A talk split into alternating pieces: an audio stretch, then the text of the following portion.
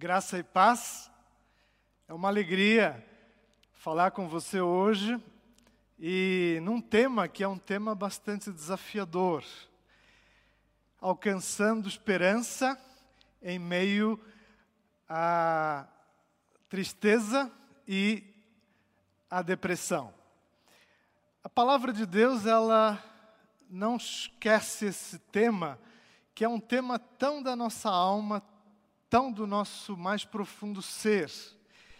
E este tempo em que nós vivemos é um tempo que nos tem, de muitas maneiras, pressionado e uh, tem feito com que a gente tenha algumas suspeitas sobre o futuro. Parece que a gente hoje perdeu a confiança no futuro. De muitas formas, nós temos experimentado a pressão, as dificuldades que eh, esta parada forçada tem trazido às nossas vidas.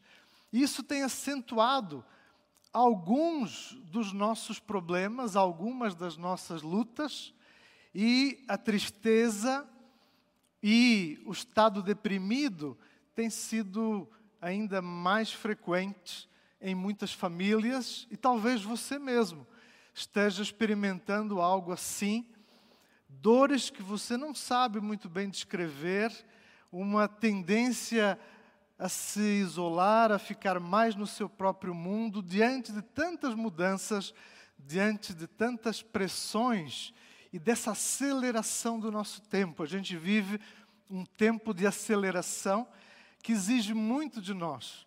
E por isso, a depressão tem se tornado cada vez mais essa doença que, segundo os estudos, em 2030, daqui a 10 anos, já se tornará a doença mais frequente para a humanidade. Então, este é um tema muito sério, um tema muito desafiador. A tristeza, ela realmente ela faz parte da nossa vida e é natural e esperada quando nos ciclos da nossa existência nós lidamos com crises, com perdas, com luto, e esses uh, desafios nos levam a períodos em que nós sentimos tristeza, que nós Agora, quando essa tristeza ela persiste e se torna permanente, e é um período que se estende e que rouba a nossa vitalidade, a nossa alegria de viver, os nossos projetos de futuro parece que ficam paralisados, ficamos mais lentos, ficamos uh, feridos e com a tendência de nos isolarmos. Então, de muitas formas, essa tristeza ela se torna mais preocupante, porque ela pode realmente ser uma doença que se chama uh, depressão. Então, ah, o propósito desta mensagem hoje é conversar sobre esse tema, tristeza e depressão, mas fazê-lo à luz das Escrituras. Por quê? Porque na Bíblia Sagrada nós encontramos Deus se preocupando com as nossas emoções humanas. Nós encontramos homens e mulheres que vivem as suas experiências de dor e sofrimento e passam por crises, por tristeza e até por depressão. E em alguns dos nossos uh, exemplos grandes do, do Antigo Testamento, homens como Davi, Jonas, como José, como Moisés, nós encontramos essa tristeza profunda, essa depressão lá no mais íntimo do ser e até o desejo extremo, como em Jonas, o desejo de morrer. Então a palavra de Deus, ela se preocupa com você de uma maneira integral, emocional, espiritual, fisicamente e relacionalmente. É assim o cuidado de Deus para cada um de nós e é assim a nossa visão como igreja sobre o ser humano. E por isso, nós queremos partilhar nesta manhã com você um salmo que parece que foi escrito para a pandemia. É o Salmo 42, que tem a sua extensão no Salmo 43. Então eu quero convidar você a abrir e a deixar esse salmo na sua frente, para nós podermos assim conversar juntos e encontrar neste salmo os recursos que Deus nos dá e que estão no coração e na luta lá interior da alma do salmista nesse tema que é um tema tão desafiador. Então abra comigo lá no Salmo 42. Este é um dos 60 salmos da Bíblia que é um salmo de lamento. É mais de é, um terço dos salmos que tratam da emoção humana, da luta, das crises, das dificuldades. E isso mostra bem a importância que Deus dá à nossa necessidade por sermos escutados, por sermos compreendidos e por podermos pôr para fora a nossa luta, expressar em palavras a nossa dor. Isso é saudável e é isso que a Bíblia nos traz, nomeadamente através dos salmos de lamento. Então, este Salmo 42, ele começa então o segundo livro de Salmos, que é dividido em cinco livros, e uh, neste segundo livro de Salmos nós encontramos uma compilação de salmos de filhos de Corá. Corá é uh, um, o primeiro desses uh, servos que tinham a responsabilidade da adoração cerimonial e da adoração lá no Antigo Testamento e que Davi, então, reúne para ser parte da adoração, primeiro no tabernáculo e depois continuar no templo.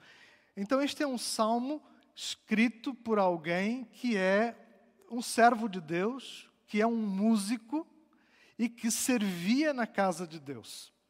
Então, isto para dizer que depressão e tristeza profunda não escolhe ricos e pobres, não escolhe cristãos ou não cristãos, todos nós temos a necessidade de lidar com este tema. O Salmo 42, ele começa então expressando essa dor, esse sentimento do salmista, que diz assim, então, verso 1, capítulo 42.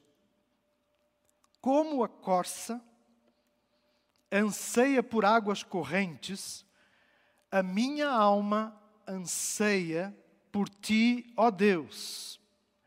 A minha alma tem sede de Deus, do Deus vivo. Quando poderei entrar para apresentar-me a Deus? As minhas lágrimas têm sido o meu alimento de dia e de noite, pois me perguntam o tempo todo: onde está o seu Deus. Quando me lembro dessas coisas, choro angustiado, pois eu costumava ir com a multidão, conduzindo a procissão à casa de Deus, com cantos de alegria e de ação de graças, entre a multidão que festejava. Porque estás assim tão triste, ó minha alma? Porque está assim tão perturbada dentro de mim. Ponha a sua esperança em Deus, pois ainda o louvarei. Ele é o meu Salvador e o meu Deus. Nesta dor que o salmista expressa, ele põe a sua dor para fora, através de palavras, ele expressa aquilo que está lá dentro doendo, lá no mais íntimo do seu ser. Eu não sei como é que você hoje está vivendo este dia, como têm sido as suas perdas, as suas lutas, como têm sido as dificuldades que você tem enfrentado nestes meses que parece que já são anos. O tempo mudou e nós temos vivido coisas novas, vivido coisas difíceis. E às vezes o mais complicado é pensarmos como fazer planos agora. Porque parece que a gente perdeu o controle sobre aquilo que era manejável, aquilo que a gente podia administrar. É esse sentimento de impotência, de paralisia, de lentificação que o salmista expressa ao abrir a sua alma e ao dizer como a sua dor, como o seu sofrimento, como a sua saudade daquilo que já fora tão especial, tão importante. Ele que era um líder na, no ministério da casa de Deus, agora se via desconectado emocionalmente, espiritualmente e fisicamente. E estes são alguns dos sintomas que muitos de nós podemos estar experimentando uma desconexão, um sentimento de que uh, estamos mais isolados, que estamos sem esperança. E ele expressa esse sentimento, e isso é saudável. Nós devemos sim, tal como os salmos de lamento nos ensinam, nós devemos falar sobre a nossa dor, dar nome às nossas feridas. E mesmo quando a gente não sabe elaborar muito bem, em frases, aquilo que está doendo tanto lá dentro, é muito importante darmos esses passos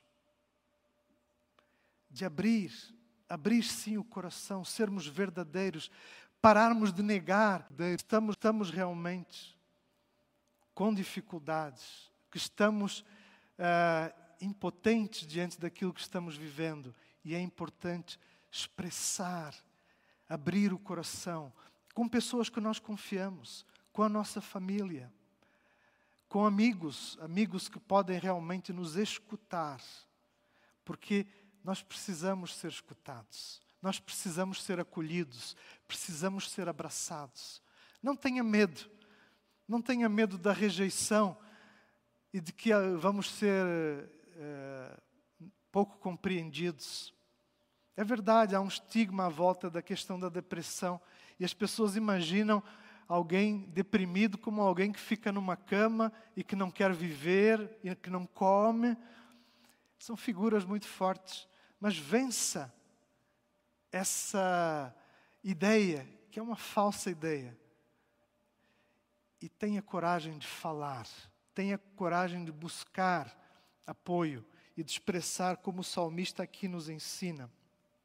Ele é um líder que servia a Deus, que foi muito usado por Deus noutros tempos, e agora nós não sabemos bem porquê, porquê, porque os salmos não explicam, mas ele está longe, impossibilitado de desfrutar dessa comunhão, dessa celebração comunitária, das festas que o povo de Deus fazia ao longo do ano e que eram esses encontros especiais de, de adoração a Deus, através dos sacrifícios, através dos rituais.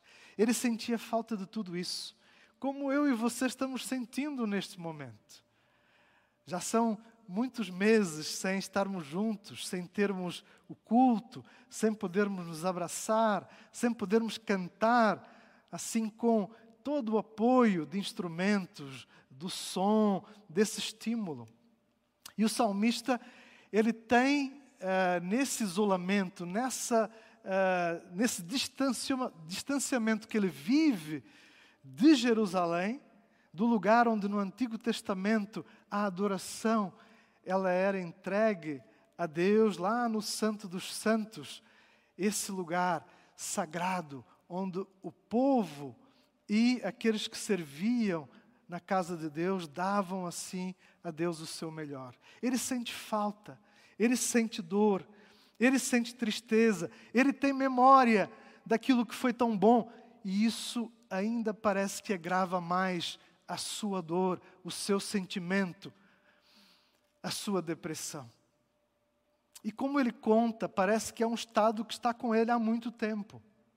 Provavelmente ele está no exílio muito distante de Jerusalém e da própria terra uh, de Israel. E ele tem saudades, ele tem essa necessidade, esse vazio, essa sede de Deus, essa sede do relacionamento com Deus. Todos estes salmos, estes 60 salmos da Bíblia, que são desafios para nós de lê-los, compreendê-los, eles nos ajudam a expressar também os nossos próprios sentimentos.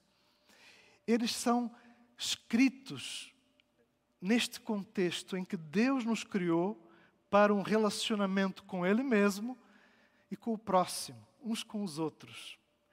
E é nesse relacionamento que nós crescemos, que nós aprendemos superação, que nós ah, experimentamos as coisas difíceis, as crises e que nós alcançamos vitória.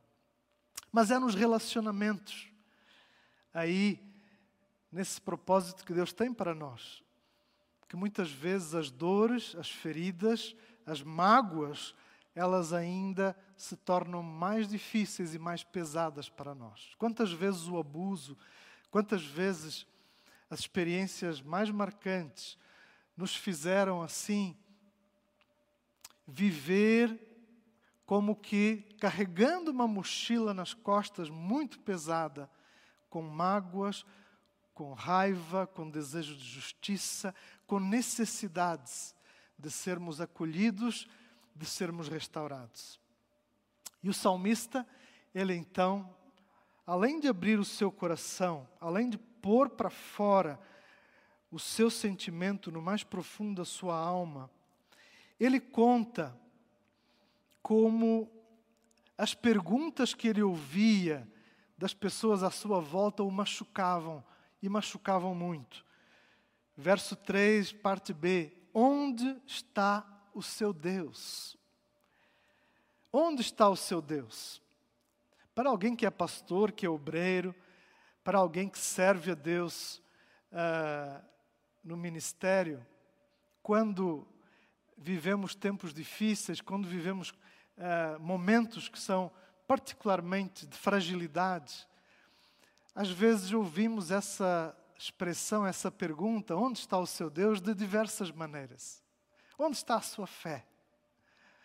Agora, é muito interessante, porque sabemos que Deus, Ele nunca nos abandona, nunca nos desampara.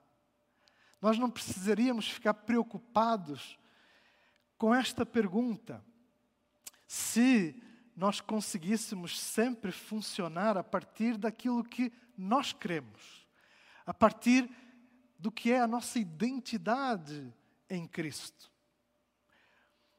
Mas na nossa fragilidade, mas em momentos em que estamos muito desgastados, em que estamos feridos, as nossas emoções, elas tomam conta e nós nos fazemos perguntas e repetimos aquilo que quem não conhece a Deus pode muito bem formular e jogar até na nossa cara. Onde é que está o teu Deus agora? Esse Deus que você falava, que resolvia, onde ele está? Mas como pode machucar também quando nos deixamos levar apenas pelas nossas emoções e não por aquilo que nós sabemos e cremos que é a natureza do nosso Deus, que são as qualidades do nosso Deus, os atributos do nosso Deus. E ele diz na sua palavra que ele nunca nos desampararia, que nós não estamos sós, que Deus não nos abandona. Mas a pergunta é legítima, porque é assim que o salmista ele se sente, ele vai dizer isso mais adiante, e é assim que ele ouve todo mundo ridicularizar a fé que ele tem. Talvez você já tenha servido a Deus de muitas maneiras, talvez você já tenha sido muito é, dedicado na obra de Deus, usado por Deus, e a sua vida foi instrumento de Deus para muita coisa significativa. E tal como o salmista, você tem saudade desses tempos. Você gostaria de voltar a viver esse é, tempo especial em que Deus usa a sua vida. Você pode ser pastor, você pode ser um servo de Deus, um, um evangelista, uh, você, for, você pode cantar, você pode tocar na casa de Deus, mas isso não muda em nada. Essa condição que todos nós temos de seres que somos emocionalmente, fisicamente, espiritualmente e relacionalmente necessitados. Necessitados desse equilíbrio, desse, dessa estabilidade, dessa saúde que a nossa vida realmente necessita. E muitas vezes as circunstâncias elas nos levam para uma desconexão, para o pecado, para o isolamento, para uh, escolhermos outras coisas, ou por sermos simplesmente afastados da possibilidade de servir como nós fazíamos antes. Agora, ficar se remoendo, ficar uh, curtindo a nossa, a nossa dor a no...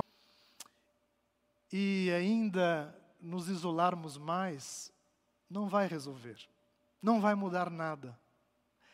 E é muito interessante que, através das perguntas que o salmista faz à sua alma, num diálogo íntimo com a sua alma, ele, como um personagem de um filme, ele vai evoluindo da sua dor, do seu sofrimento, da sua desesperança, para a memória e para a afirmação de quem Deus é e daquilo que realmente Deus faz para nos restaurar e para nos fazer de, no, de novo seus instrumentos, para podermos servir a Deus com o nosso melhor com a nossa vida, depois de restaurados, depois de fortalecidos, depois de ainda estarmos mais unidos com Ele através da experiência da dor e do sofrimento que foi superada, aí Deus pode usar a nossa vida, como fez com Moisés, que passou pelo deserto, passou pelas experiências difíceis daquele longo período de 40 anos, antes de poder, agora sabendo quem ele era, nessa nova identidade que foi forjada a partir da transformação que Deus realizou nele, agora sim, ele pôde ser um instrumento de Deus para conduzir o seu povo até a terra prometida. Deus quer fazer isso na sua vida. Você que está me escutando e que tem vivido há muitos anos, ou neste período mais recente, esse afastar-se de Deus, esse não estar mais servindo a Deus como antes. Esta palavra do Salmo 42 é para você, porque Deus chama-o a experimentar essa jornada. Por que você está assim tão triste, ó minha alma? Verso 5. É uma das três perguntas desta primeira parte do salmo. Aqui o próprio salmista responde nesse diálogo com a sua alma: Por que está assim tão perturbada dentro de mim? E agora ele prega ao seu coração. Da pergunta, da sua dor, da sua angústia, do seu desespero por não enxergar o futuro, agora ele se volta e prega a sua alma. Nós, pastores, pregamos muito. Nós que somos obreiros, que servimos a Deus, fazemos isso. Mas às vezes nós precisamos parar e pregar, para nós mesmos em primeiro lugar. Ponha a sua esperança em Deus, diz o salmista ao seu coração, à sua alma, pois ainda o louvarei. Ele é o meu Salvador e o meu Deus. Aqui nós temos o início desse movimento, lá da dor e do sofrimento para a esperança. Mas parece que é ainda tímida, parece que é esse desejo, esse soluço por mudanças, por saúde de volta, por ter a sua vida restaurada, a sua conexão com Deus restaurada, conexão com os outros, com o propósito da sua vida.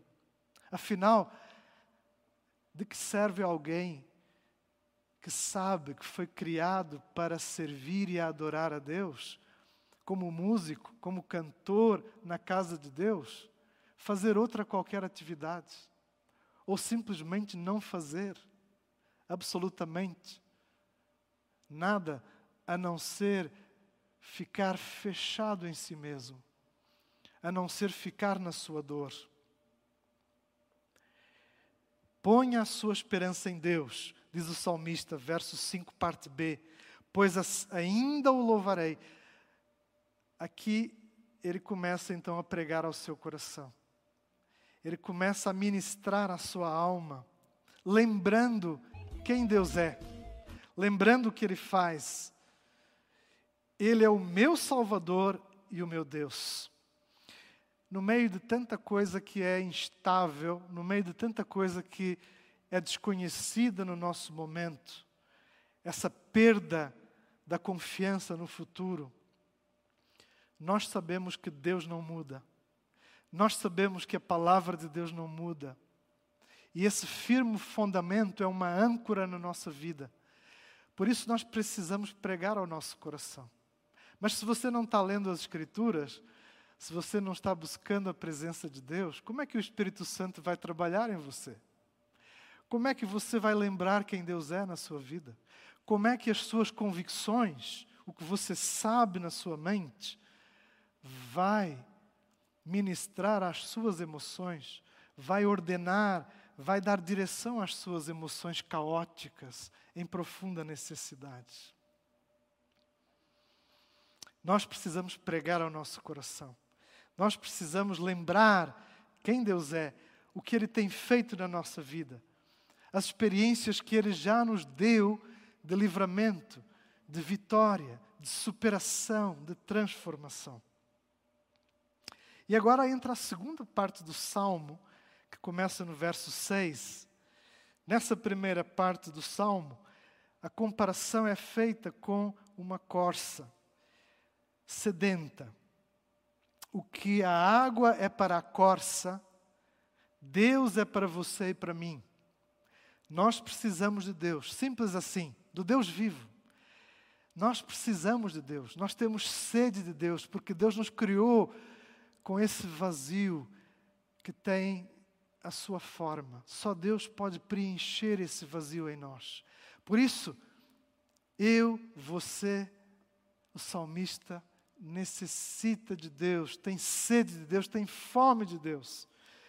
Deus nos criou com esta necessidade de sermos preenchidos com a água viva que nos aproxima do Deus vivo e que Ele supre em nós através da Sua presença, através da comunhão que temos com Ele, da amizade, do relacionamento que temos com Ele. Isso muda tudo, muda todas as coisas na nossa vida.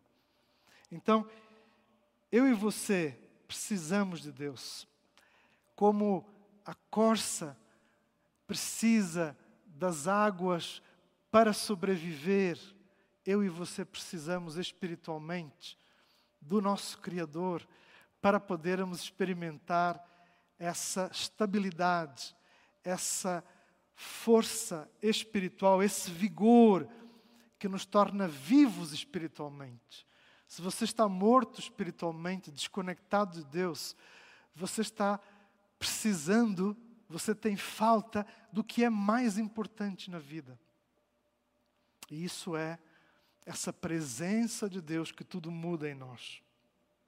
Na segunda parte, então, do Salmo, nós encontramos no verso 6 na sequência, a minha alma está profundamente triste, por isso de ti me lembro, desde a terra do Jordão, das alturas do Monte Hermon, desde o Monte Mizar, que são uh, citações geográficas do norte de Israel, como uma referência que o salmista tem, ele que está longe uh, do que é até distante de Jerusalém, desse lugar onde Deus era adorado, mas também, muito provavelmente, o lugar onde ele também está geograficamente distante. Também, como eu e você, que estamos das nossas casas cultuando a Deus, Também nos sentimos, sentimos-nos distantes às vezes, talvez, dessa presença que é comunitária e que faz tanto bem para a gente.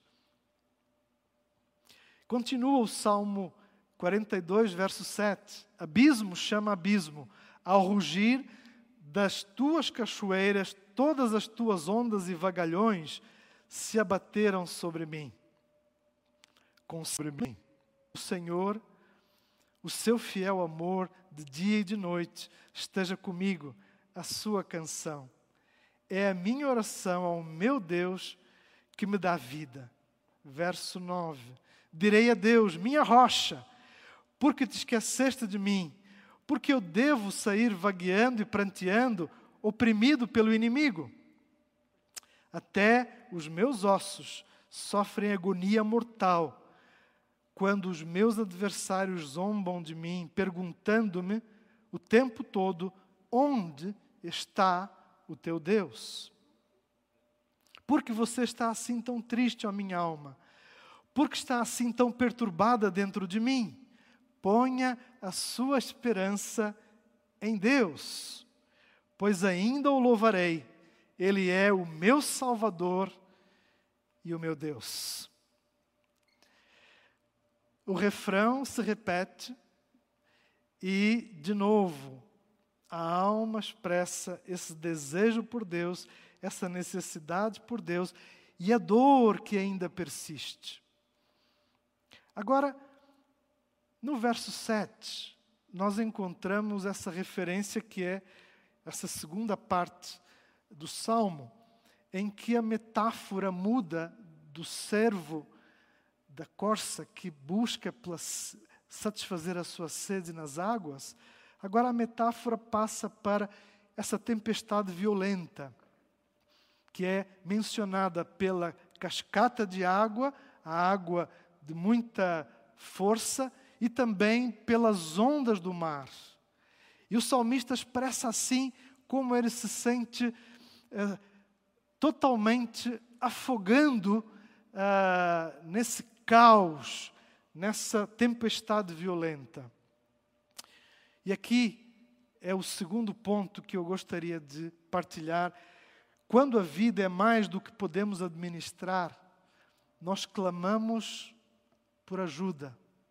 Ou então, se não o fazemos, nós adoecemos. Quando a vida é mais do que podemos administrar, e o salmista vive isso, vive as dores de quem não consegue administrar a sua realidade. Ela é maior do que ele. Eu entendo o que o salmista fala, porque eu mesmo tive essa experiência. Quando ah, num período muito difícil da minha vida, eu senti essa tempestade me levando. E quando eu adoeci, emocional, física, ah, relacionalmente, eu vivi um esgotamento, um burnout. E essa foi uma experiência a mais difícil da minha vida. Nesse período, eu lembro, num desses dias mais difíceis, lembro de me sentir assim mesmo, como se estivesse num labirinto fechado, sem saída e sem conseguir perceber qualquer esperança ou qualquer chance de mudança. E Deus, que sempre eh, busquei como meu Senhor, meu Salvador, meu Deus, meu Pai amoroso, parecia tão distante. E lá no mais profundo da minha alma, eu comecei a escrever os meus sentimentos, comecei a pôr para fora a minha dor. E esse tempo, que foi um tempo muito difícil, eu precisei fazê-lo com ajuda. Eu precisei pedir ajuda, precisei tomar medicação, para poder estabilizar aquele momento que me consumia completamente. Depois, aos poucos, e através também desse tempo em que eu compreendi a Deus de outras maneiras, compreendi a mim mesmo, compreendi o próximo, eu fui muito, muito abençoado e fortalecido nessa experiência que durou cerca de um ano, em que, passo a passo, uma jornada de reconstrução começou e eh, transformou a minha vida. Então, pastores também adoecem, servos de Deus também têm necessidade de ajuda. Você, se está precisando de ajuda, fale com alguém, abra o seu coração. Há tantos recursos que Deus deu a você mesmo nesse processo, mas sabem, eles são insuficientes. Nós precisamos do outro, precisamos de amigos, precisamos de um grupo de apoio, muitas vezes, um pequeno grupo, precisamos de um ministério, como temos na nossa igreja o centro de aconselhamento, temos o Celebrando a Recuperação e tantos grupos de apoio, de discipulado, onde você pode experimentar crescimento, onde você pode experimentar fortalecimento, a renovação da sua fé, mas tratando daquilo que lá no mais íntimo da sua alma adoeceu e que precisa de restauração e que precisa ser curado e Deus, nesse processo, faz toda a diferença. Porque os recursos que eu e você não temos, Deus nos dá. Deus traz até as nossas vidas, na forma uh, mais inesperada, de pessoas, de amigos, de um médico, de um terapeuta, de alguém que ora por nós da nossa família, em primeiro lugar, que está tão próxima de nós. Aceite ajuda, peça ajuda. Confie que a dor não é o fim, a desesperança não é o fim do processo. Ele é apenas o início. Ele é o começo daquilo que Deus quer transformar, trabalhar na sua alma, na sua mente, no seu corpo e nas suas relações pecado nos faz adoecer de muitas maneiras. O pecado que está à nossa volta, que está em nós, que nos consome e nos desvia o nosso olhar dessa que é a fonte da esperança e a fonte do fortalecimento, que é o nosso Deus. Então não deixe que nada desvie o seu olhar, não deixe que nada confunda e perturbe esse caminho. Aceite o seu momento, mas não fique como você está. Não fique fechado em si mesmo, isolado. Procure ajuda, fale com alguém. Fale conosco no chat. Procure o nosso centro de aconselhamento. Fale com um dos pastores, fale com o seu líder de pequeno grupo. Se você não tem um grupo, faz toda a diferença nesse tempo. Nós convivermos juntos e crescermos juntos partilhando as nossas vidas, com as nossas mazelas, com as nossas dificuldades, com os nossos problemas, mas sendo muito verdadeiros, muito autênticos, como o Espírito Santo quer que nós sejamos, para que esse, esse quebrantamento nos leve à transformação de vida que só Deus pode completamente realizar em nós. Então, quando a vida é mais do que nós podemos administrar, nós descobrimos, como eu descobri, a força que vem de Deus. E isso transforma todas as coisas à nossa volta. Isso muda Jerusalém para nós. Deixa de ser esse lugar com as condições ideais, com o Santo dos Santos, com a música. E nós aprendemos que nós podemos adorar onde nós estamos.